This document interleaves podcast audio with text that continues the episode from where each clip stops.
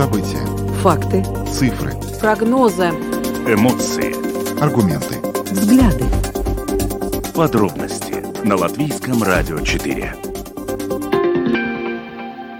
Здравствуйте, в эфире Латвийского радио 4, программа «Подробности», ее ведущие Евгений Антонов и Юлиана Шкагала. И вначале о тех темах, которые мы сегодня обсудим. Сегодня 13 июля. В Латвии стремительно растет заболеваемость COVID-19. С чем это связано? Можно ли переделать имеющиеся вакцины, чтобы они были эффективны против новых штаммов коронавируса? Поговорим сегодня об этом со специалистом.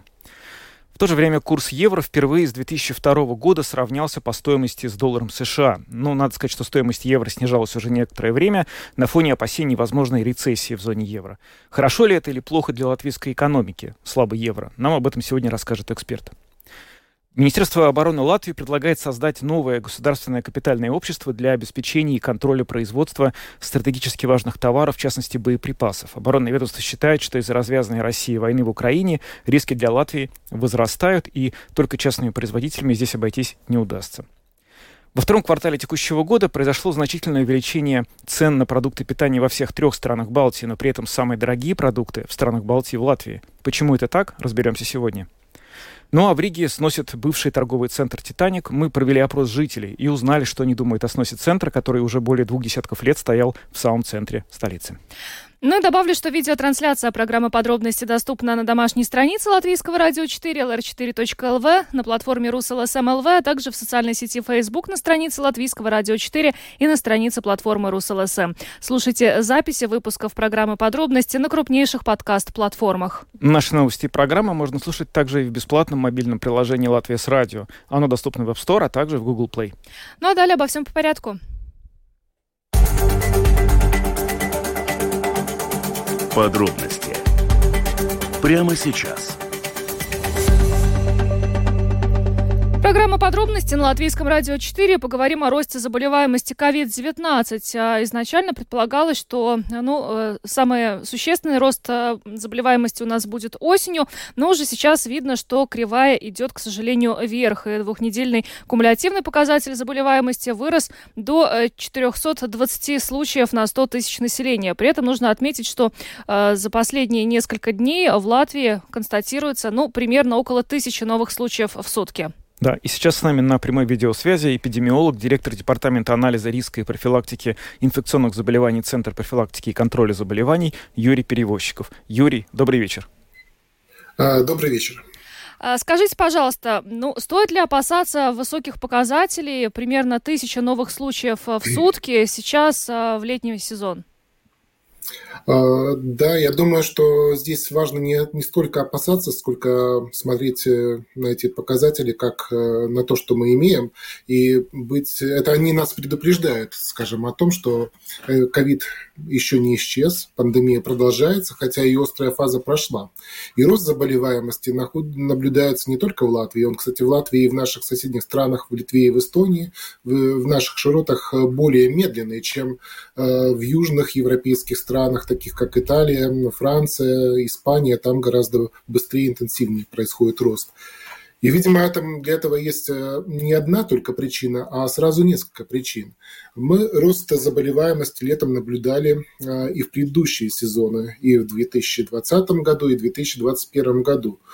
Э, но он начинался в те годы несколько позже, примерно на три недели позже. В этот раз мы достигли минимальной заболеваемости довольно быстро, и вот на 2-3 недели он начался раньше. И также и в других странах. А с чем это связано? Я думаю, что здесь можно назвать было бы четыре основных причины. А, первая причина, скажем, биологическая. Вирус омикрон которым, с которым мы столкнулись в конце прошлого года и который продолжается, имеет э, ряд мутаций, и эти мутации э, каждая последующая мутация вызывает более, большую степень инфекциозности вируса. Но нам очень повезло на сегодняшний момент, что эта инфекциозность не связана с большей клинической опасностью. То есть, если бы это случилось по отношению к дельта-варианту, то было бы гораздо хуже. Омикрон переносится намного легче, и это, э, в общем-то, один из основных моментов, которые следует учесть при проведении мероприятий. Мы видим большое количество случаев заболевших, но люди в основном, в основной массе переносят заболеваемость легко, э, болезнь легко и редко попадают в больницу, редко случаются тяжелые случаи. На сегодняшний момент такого уже давно не было, чтобы в больницах лечилось настолько э, мало больных ковидом, хотя немножко, немножко наблюдается рост, но он не такой стремительный, как заболеваемость, а с тяжелых больных, с тяжелыми формами, ну, на сегодняшний момент было только лишь два заболевших, такого мы давно не видели.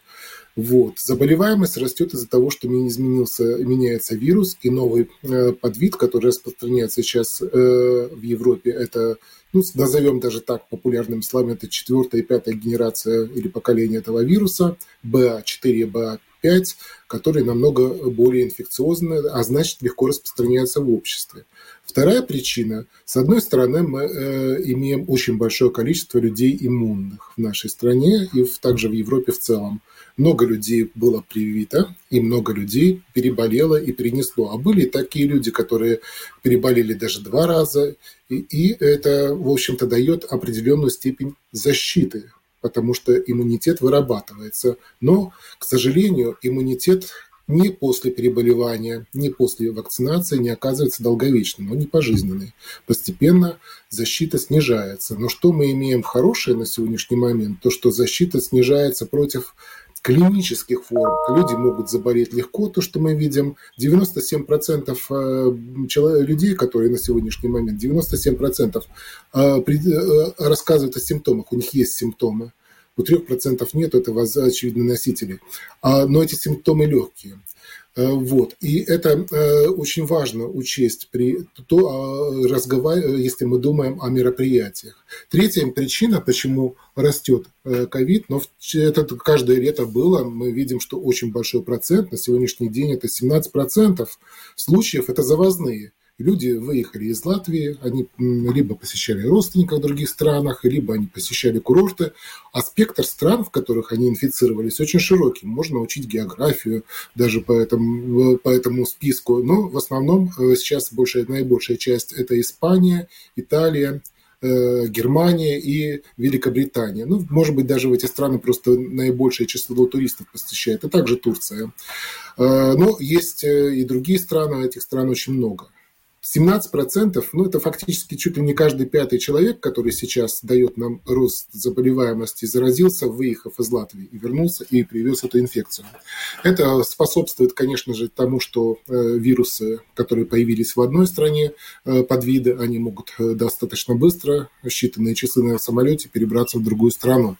И наиболее важная, на мой взгляд, причина, которая каждое лето присутствует, летом а, происходит очень большое смягчение мероприятий мероприятий, мы не носим ни маски, мы не соблюдаем дистанцирование.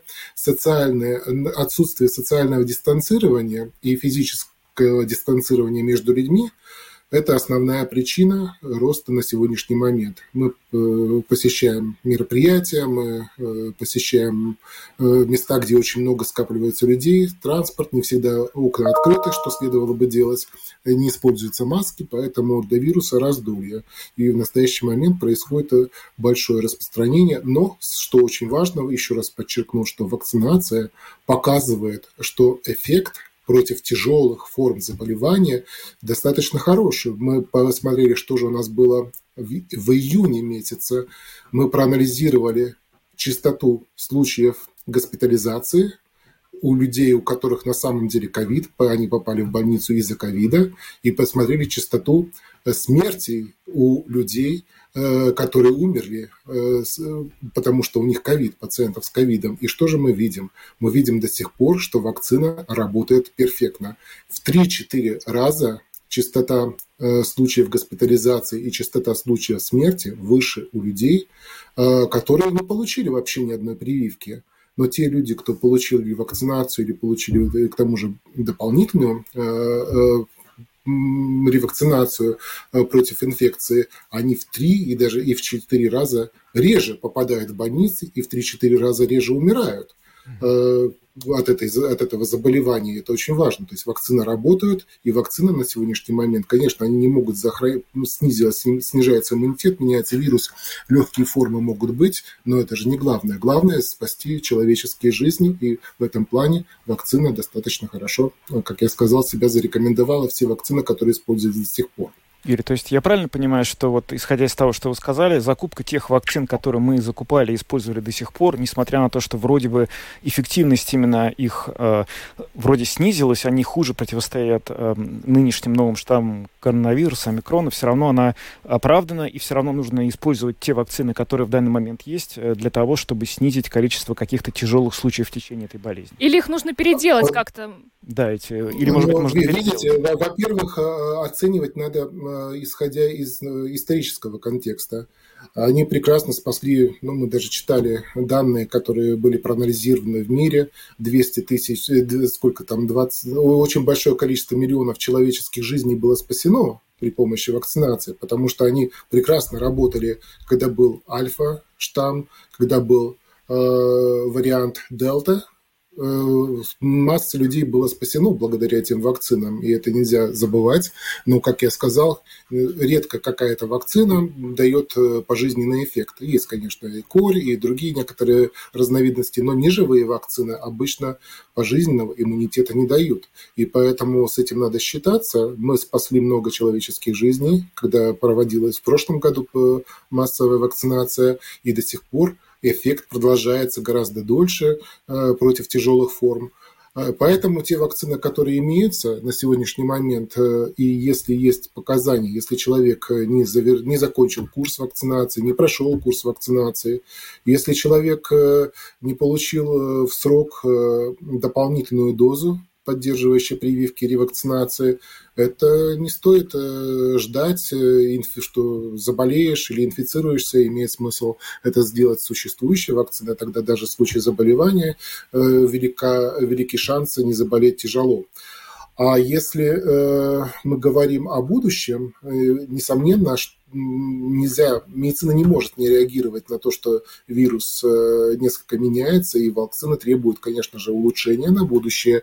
И с учетом, э, с учетом э, э, генетических особенностей э, вируса омикрона, и поэтому уже в сентябре будут э, появиться новые вакцины.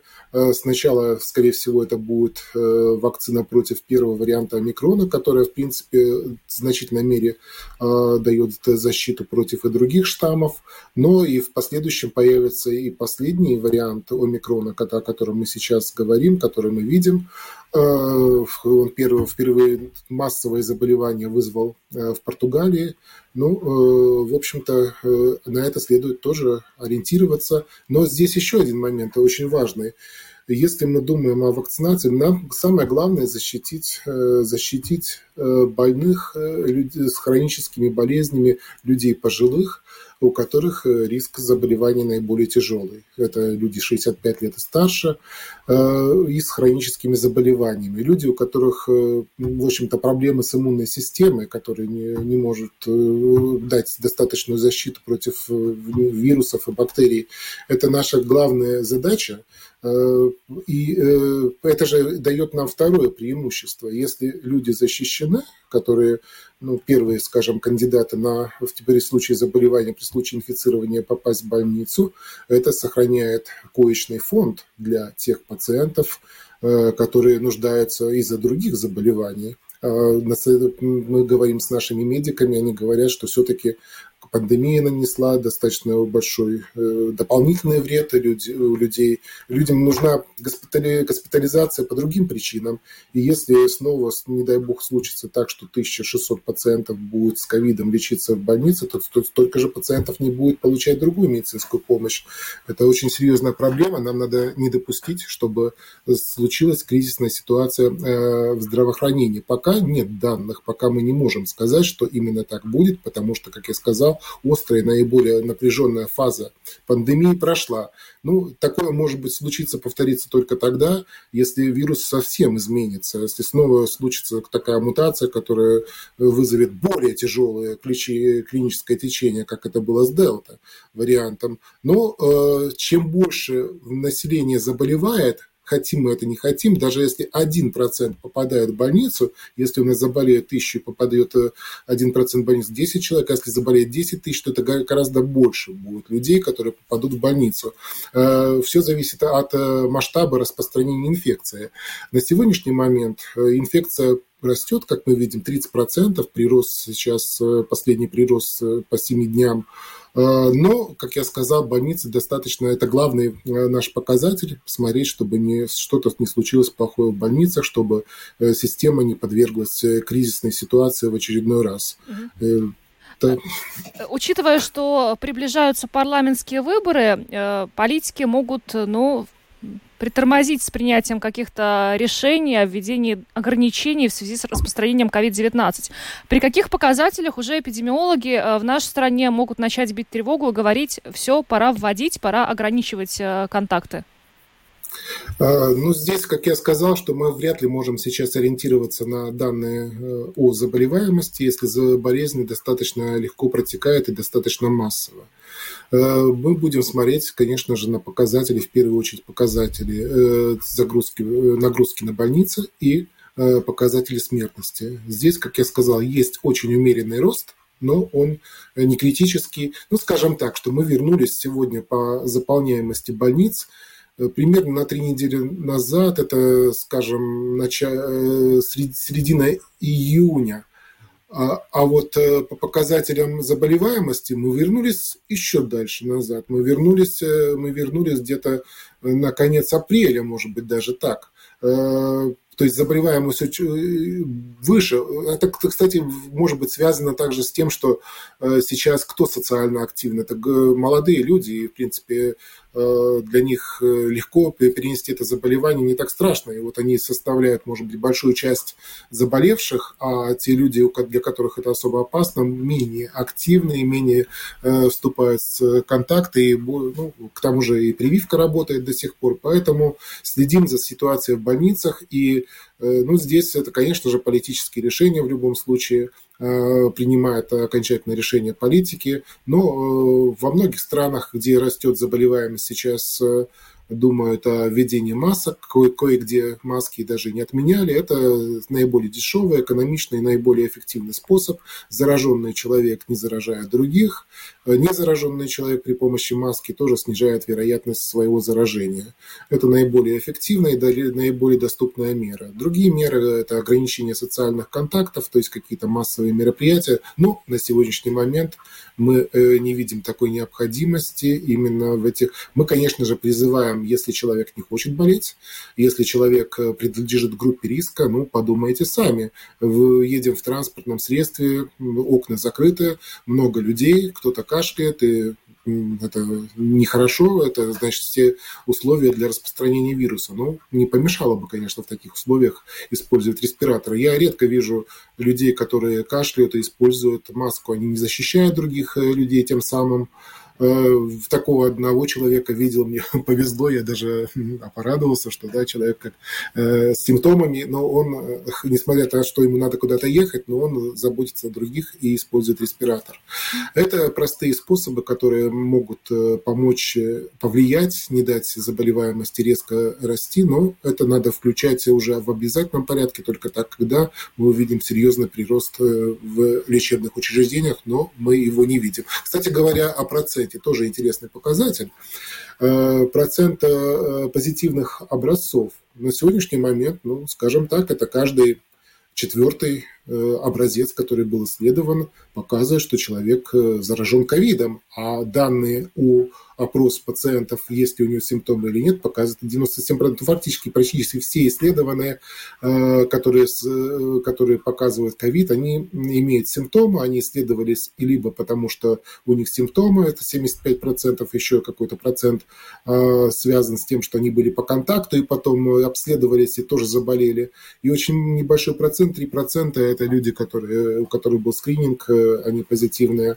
Вот. И этот каждый четвертый, значит, позитивный образец показывает, насколько все-таки широко распространена эта болезнь, инфекция, и из четырех, скажем, рандомизировано случайной выборкой выбранных пассажиров, которые имеют симптомы в каком-то транспортном средстве, ну, скажем так, один из них статистически заражен ковидом. Да, Юрий, большое спасибо. Большое Это спасибо очень вам. Очень интересная статистика и та информация, которую вы дали. Спасибо. Юрий Перевозчиков, эпидемиолог. Да, спасибо. До свидания. Спасибо директор, вам. Всего э, доброго. Директор департамента анализа риска и профилактики инфекционных заболеваний Центра профилактики и контроля заболеваний был с нами на видеосвязи. Ну а мы э, двигаемся дальше, поговорим о падении курса евро. Да, мы переходим к следующей теме. Стоимость евро впервые с 2002 года снизилась до уровня стоимости доллара США. Насколько это хорошо или плохо для нашей экономики? Мы обсуждаем эту тему с главным экономистом Банка Латвии Олегом Красноперовым, который с нами сейчас на телефонной связи. Олег, добрый вечер. Здравствуйте. А, Олег, э, изначально, когда а, началась э, война в Украине и Европейский Союз начал вводить санкции против России, ну, многие эксперты предполагали, что рубль серьезно упадет. Рубль упал, но теперь uh-huh. рубль укрепился. Получается, что э, в конечном итоге рубль укрепился, евро упал. Ну, как вот так получилось? Да, ну что, э, что вот рубль укрепился, это укрепление, естественно, искусственное, да? А вот э, если мы курс евро обсуждаем, то курс евро к американскому доллару один к одному действительно очень необычен. Такой низкий курс евро впервые за 20 лет. И есть две причины, почему курс евро снизился по отношению к американскому доллару. Одна причина – это повышение процентных ставок в США. Сейчас происходит намного решительнее, чем в еврозоне. Почему так? Потому что инфляция в США начала расти раньше, чем в еврозоне. И в США инфляция вызвана не только внешними факторами, как повышение мировых цен там, на продовольствие и энергию, но и внутренними факторами экономика США сейчас перегрета. Это видно по рекордно низкой безработице, 3,5% в США, в два раза меньше, чем в еврозоне. И поэтому для того, чтобы опуздать инфляцию, Федеральная резервная система, то есть Центральный банк США, вынуждена поднимать процентную ставку быстрее, чем это делает Европейский центральный банк. То есть э, Федеральная резервная э, система еще в начале этого года повысила ставку сначала на 0,25, потом на 0,5, потом в июне еще на 0,75%. А Европейский центральный банк за последние 10 лет ни разу не поднимал процентную ставку и только лишь обещает первый раз поднять ставку в июле. Это повышает доходность американских государственных облигаций, они считаются во всем мире самым надежным инвестиционным активом. Соответственно, растет спрос на американские э, государственные облигации со стороны инвесторов, повышается спрос на американскую валюту, и, соответственно, она растет в цене. Это одна причина. И вторая причина – это война в Украине, которая влияет на европейскую экономику сильнее, чем на американскую экономику, да и вообще. Когда в мире растет нестабильность, то многие международные и тем более американские инвесторы обычно предпочитают, предпочитают держать деньги в Соединенных Штатах Америки. Соответственно, вопрос, кому выгодно? Вот эти вот две причины, да? А кому выгодно снижение курса евро и как это вообще повлияет на европейскую экономику? Выгоден ли сильный доллар американской экономике? Обычно считают, сильная валюта равно сильная страна. Так ли это? Нет. Это совсем не так. Э, снижение курса евро выгодно для европейских экспортеров, то есть это повышает конкурентоспособность европейского экспорта. Вот, например, у нас в Латвии это особенно выгодно э, обрабатывающей отрасли, то есть э, э, экспорт, происходит, который происходит за пределы еврозоны. Если в пределах еврозоны, то все расчеты евро. Понятно, что изменение курса евро не влияет. Но если мы экспортируем, э, экспортируем за пределы еврозоны, то это повышает конкурентоспособность экспорта. Это особенно выгодно для европейских экспортеров, которые экспортируют свою продукцию в США. Ну, у нас в Латвии, в США нет такого уж большого экспорта. Мы экспортируем только 1-2% в США от общего экспорта. Да? Это выгодно американским инвесторам, которые хотят приобрести активы в Европе. Теперь поговорим, кому снижение курса евро невыгодно. Снижение курса евро невыгодно для европейских импортеров. Например, импорт энергоносителей обходится еще дороже, а это значит, что дешевый евро еще больше повышает инфляцию в еврозоне, в том числе в Латвии. Это, конечно, не основная причина высокой инфляции в Латвии. Основная причина – это повышение мировых цен на энергию и э, продукты питания. Но снижение курса евро – это дополнительный фактор, который может повысить инфляцию еще на какой-то дополнительный процентный пункт.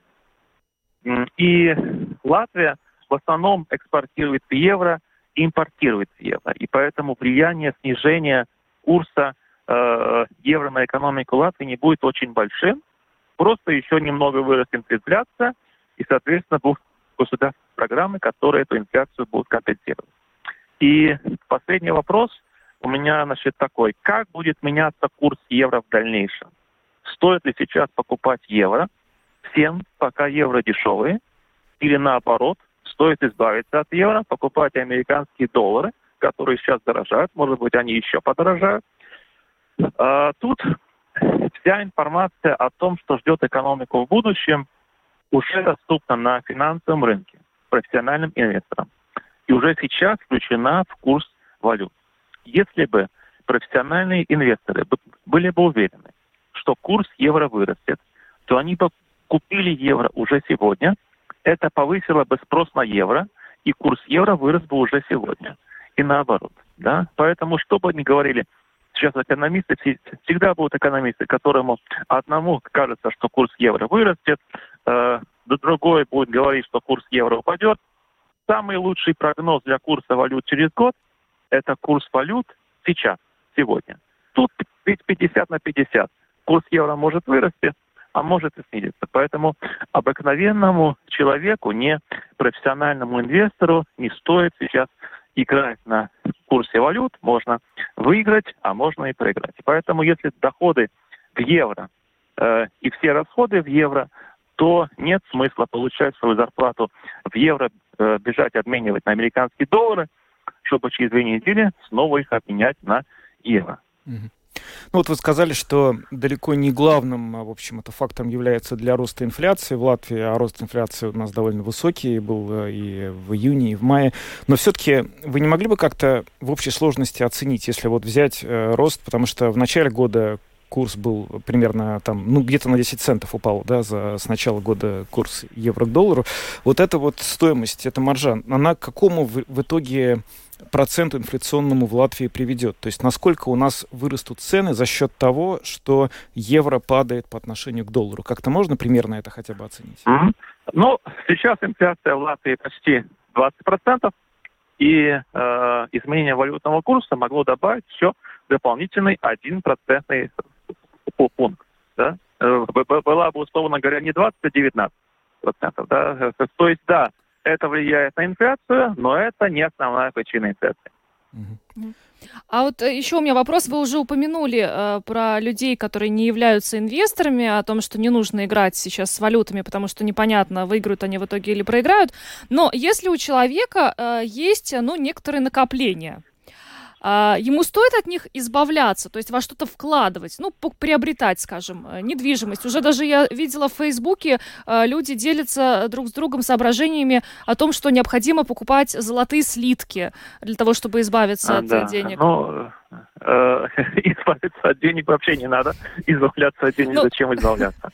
избавляться от денег вообще. Вы понимаете, когда, когда очень выгодное инвестиционное предложение, да, когда недвижимость, но ты понимаешь, что ты инвестируешь в эту недвижимость, ты улучшишь свой уровень жизни, ты станешь счастливее, у тебя повысится производительность труда, э, зарплата повысится, и ты заработаешь на этой недвижимости. Тогда да, выгодное инвестиционное предложение. Но избавляться от денег куда-нибудь, просто любую недвижимость, э, любое что-нибудь купить, чтобы избавиться от денег, нет. Потому что, в принципе, цена на недвижимость э, может потом и упасть. Вот, потому что сейчас, э, сейчас мы прожили 10 лет с очень, очень низкими процентными ставками. Да? Соответственно, можно было кредит очень выгодно взять, чтобы э, купить недвижимость. И многие люди э, использовали эту возможность. Соответственно, вся эта недвижимость, которая в Латвии сейчас построена, она куплена в кредит. Сейчас процентная ставка будет расти в еврозоне. Соответственно, будут эти э, платежи по кредиту увеличиваться. Часть людей э, захочет продать эту недвижимость. Да, соответственно, предложение увеличится, и э, цена на недвижимость очень возможно, что пойдет вниз. Э, но, ну, ну э, возможно, она будет продолжать увеличиваться. Но, но есть аргументы, которые говорят, что э, цена на недвижимость может и снизиться. Да? Золотые Поэтому, если вам нужна если золотые слитки, слитки э, абсолютно нет, э, потому что, ну, э, давайте посмотрим, как изменялась цена на золотые слитки там за последние 30-50 лет.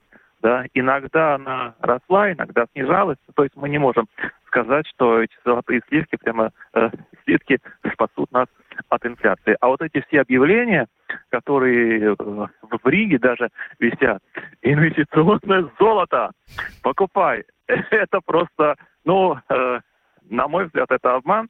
Да, это, это просто ну, э, использование, неинформирование людей.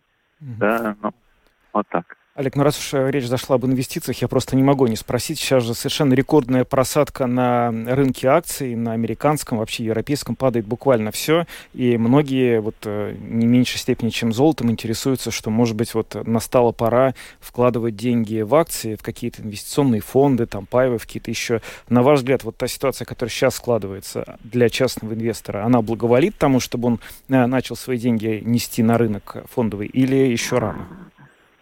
Ну, э, как говорится, если бы я знал тот истинный момент, когда нужно было, было вкладывать э, в акции, да, то, то, то, то, то, то тогда бы я получил бы Нобелевскую премию по экономике уже. вот. Ну, э, естественно, нельзя сказать, какой этот истинный момент, когда вкладывать в акции. Но э, вложение в акции – это всегда долго срочной инвестиции. Да? То есть мы можем потерять там э, за полгода, за один год, на, за два года мы можем потерять на этом курсе акций, но мы уверены, что за 20 лет мы все равно будем в плюсе. И вот, вот, вот это вот, э, вот эти инвестиции в акции, э, когда э, очень длинный горизонт планирования, когда нам не интересует, какая прибыль сегодня, нам нас интересует прибыль через 20 лет, то да. Э, и, а когда вкладывать в акции сегодня ли подходящий момент или не сегодня. Одни экономисты будут говорить, что сейчас э, подходящий момент, потому что цены снизились. Э, другие экономисты говорят, все, э, начался спад, скоро вся э, европейская экономика рухнет.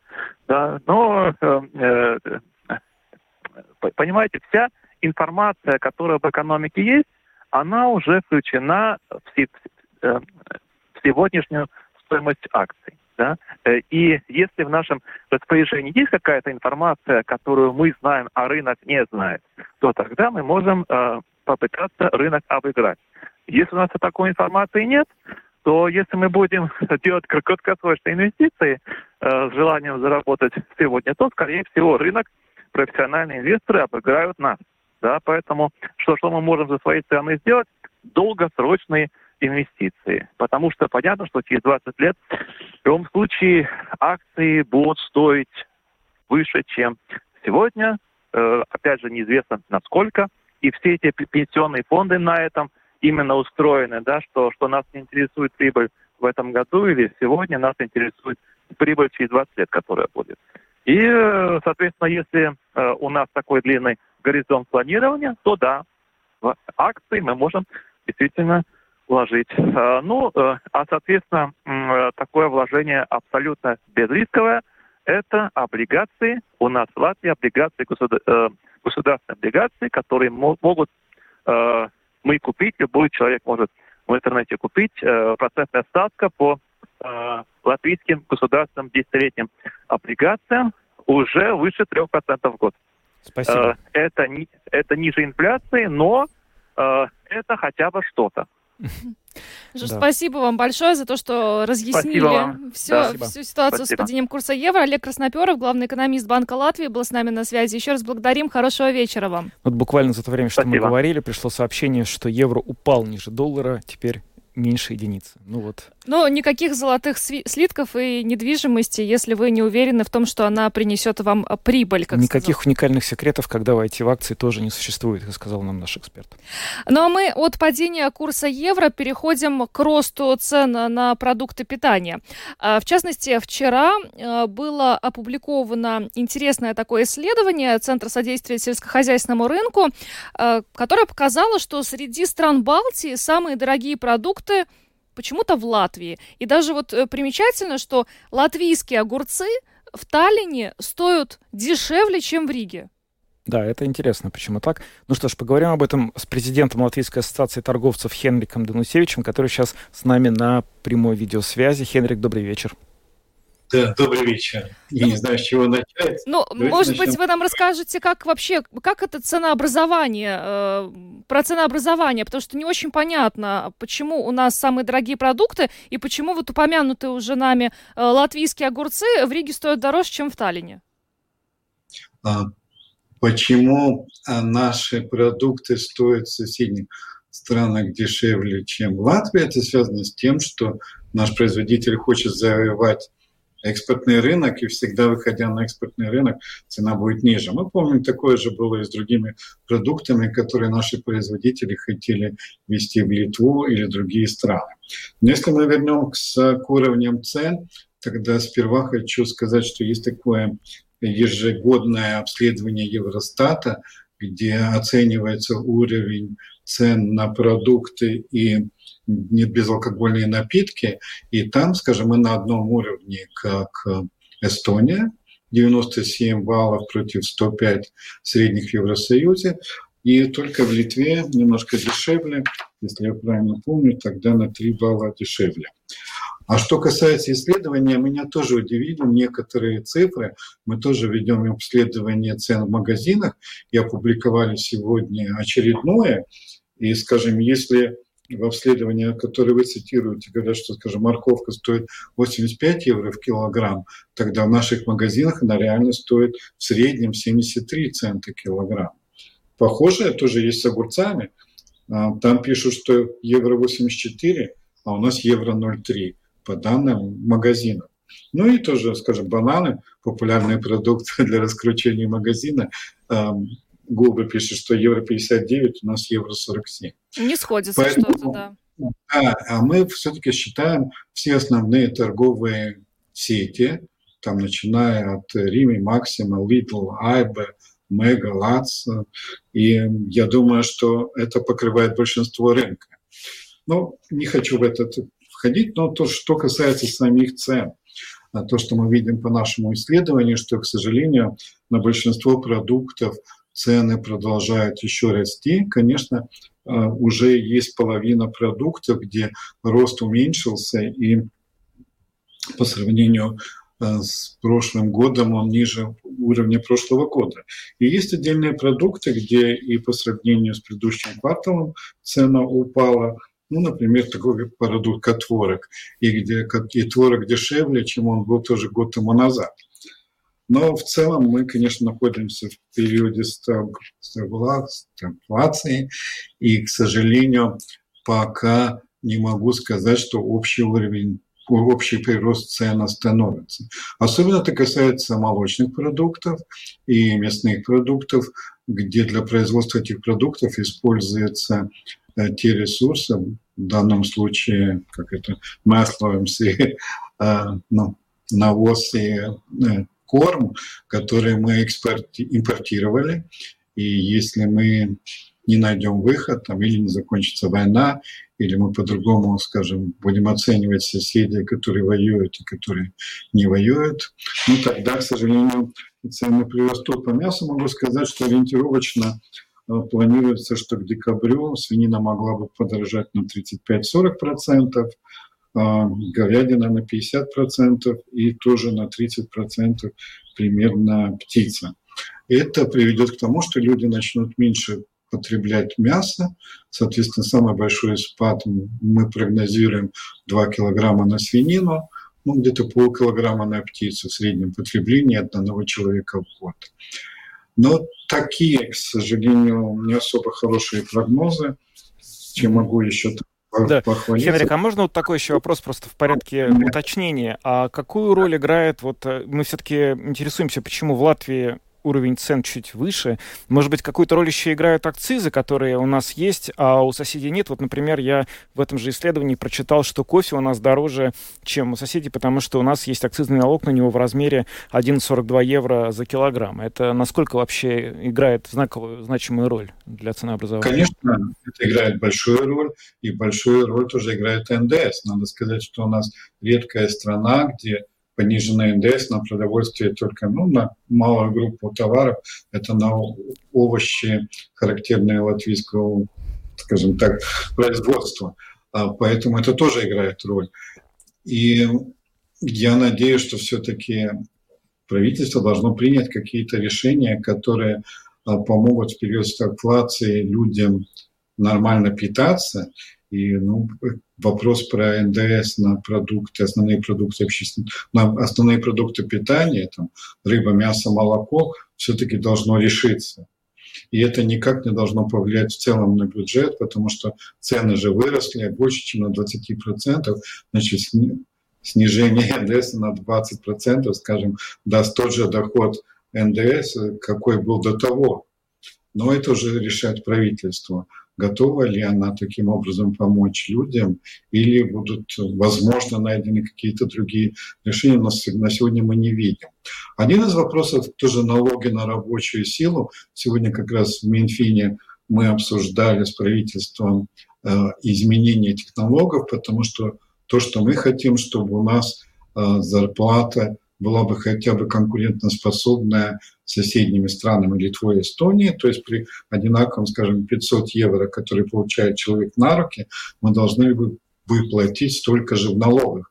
А на сегодня получается так, если на первые 500 мы должны заплатить примерно 150 евро в налогах, а за вторые 500 мы должны в налогах заплатить плюс 350 евро. Ну, да, То есть получается очень большое бремя Э, налогов на нормальные зарплаты. Да, налоговая нагрузка играет огромную роль, и, в общем, действительно, она тоже очень сильно влияет на ценообразование. Ну что ж, спасибо вам большое за интервью. Хенрик Данусевич, президент Латвийской ассоциации торговцев, был с нами на видеосвязи. Благодарим вас и хорошего вечера. Большое спасибо за комментарий. Спасибо. Ну а мы До двигаемся... До свидания. Ну а мы двигаемся дальше и поговорим о том, что в Риге сейчас происходит демонтаж э, знаменитого торгового центра «Титаник», знаменитого, пожалуй, на всю страну. Да, это очень известный торговый центр, который был сдан в эксплуатацию еще в 1999 году, то есть он больше 20 лет используется. Там продавали одежду, аксессуары, работали кафе, парикмахерская, многие услуги. И вот сегодня мы отправились туда и пообщались э, с местными жителями или с людьми, которые просто проходили рядом, рядом же автовокзал, просто чтобы узнать, что же они думают о сносе этого магазина. И, в общем, много интересного услышали. Давайте послушаем.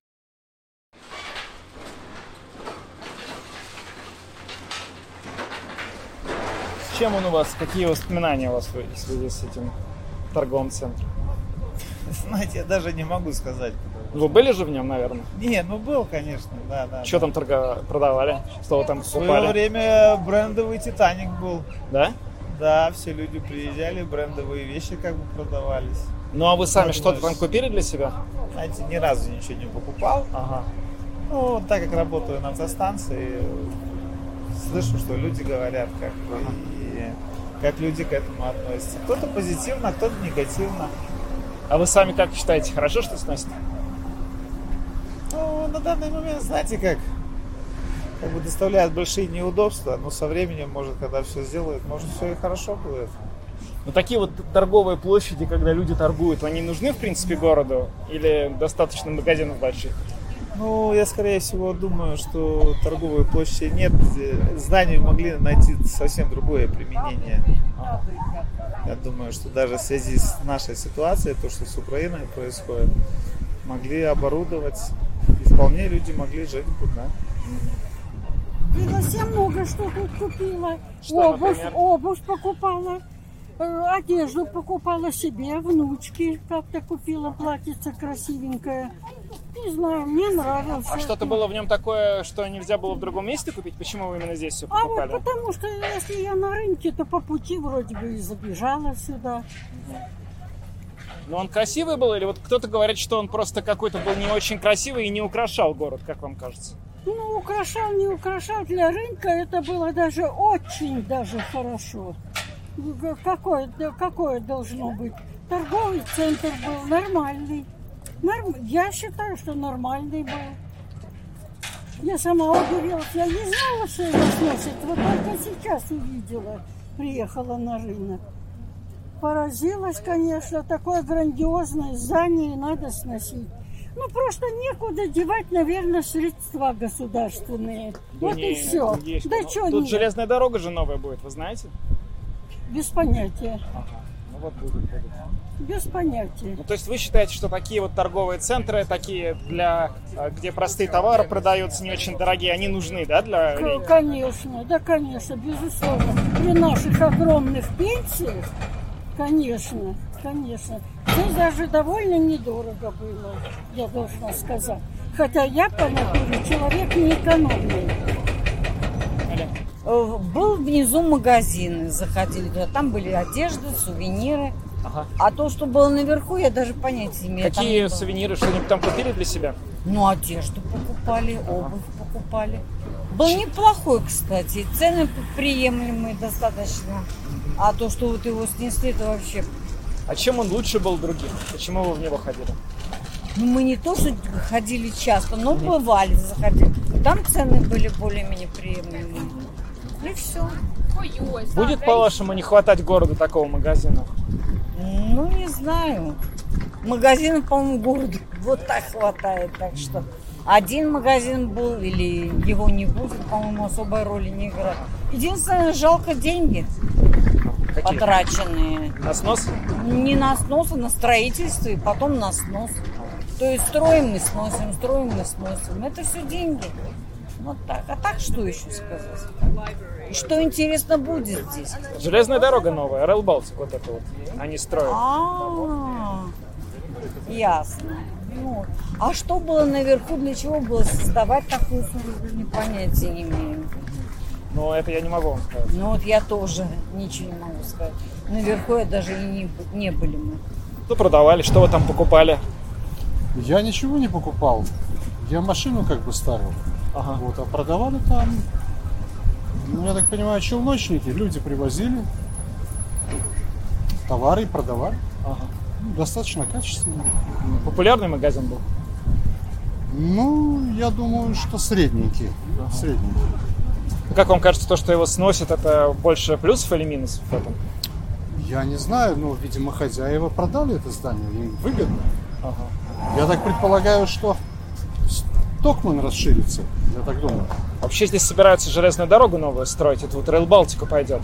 Я думаю, что это нереально. Ну да, пойдет. Не, не думаете, что не построят? Нет. Реал Балтика? Нет, нет. Я думаю, что, скорее всего, Стокман расширится. Так вам кажется, да? Я так думаю, да. Там очень много было бомжей вокруг него. И всякие шалманчики. И под землю, и туда, и сюда. Но конкретно я много вам не расскажу, я живу за границей. А вы сами в нем бывали? Ну, бывал пару раз, но я не впечатлен. Это галерея, галерея маленьких магазинчиков. Ничего не доводилось покупать для себя? Ну, то есть, на ваш взгляд, как? Это скорее Нет. хорошо, что сносят такой магазин или плохо? Я не понимаю, почему это происходит, поэтому... Там железная дорога будет новая, Rail Балтика. А, Ну, тогда, конечно, это необходимо просто. Хорошо или плохо, это уже диктует обстоятельства. А, Расскажите, что покупали в нем, что там продавалось? Ну, большинство все такое, ну, обувь, тряпки какие-то. И все, больше ничего так. Нет, еще там курточки. Ой, наверное, эти меховые шубки продавались. Ага. Вы себе что-нибудь купили там? Ну, постоянно покупали. Ага. Здесь же так нету такого выбора. Там покупали. Ну, Вам кажется, не хватать городу будет этого магазина? Ну, конечно, здесь, как бы вам сказать, можно было дешевле купить, как для нас, для низкого слоя, даже не среднего, а нищего слоя. Конечно, я же не могу позволить себе, а в этом как его? Стокмане? Стокмане. Да, я не могу там позволить себе. А здесь более-менее приемные цены для нас были. Не знаю. Ну, говорят, что он такой не очень красивый был, или вам кажется, что нормальный? Извините, а вы мне покажите здесь красоту. А? Мы вроде в Европе, но я не считаю, что мы в Европе. Мы как были при Цепдепе, так и остались. Все.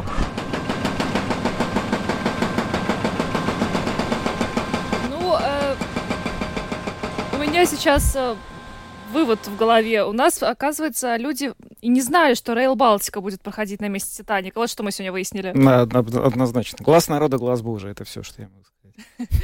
А, ну что ж, на этом программу подробности мы завершаем. А, с вами были Евгений Антонов и Юлиана Шкагла. Звукооператор Том Шупейко, видеооператор Роман Жуков. Всем хорошего вечера и до завтра. Счастливо.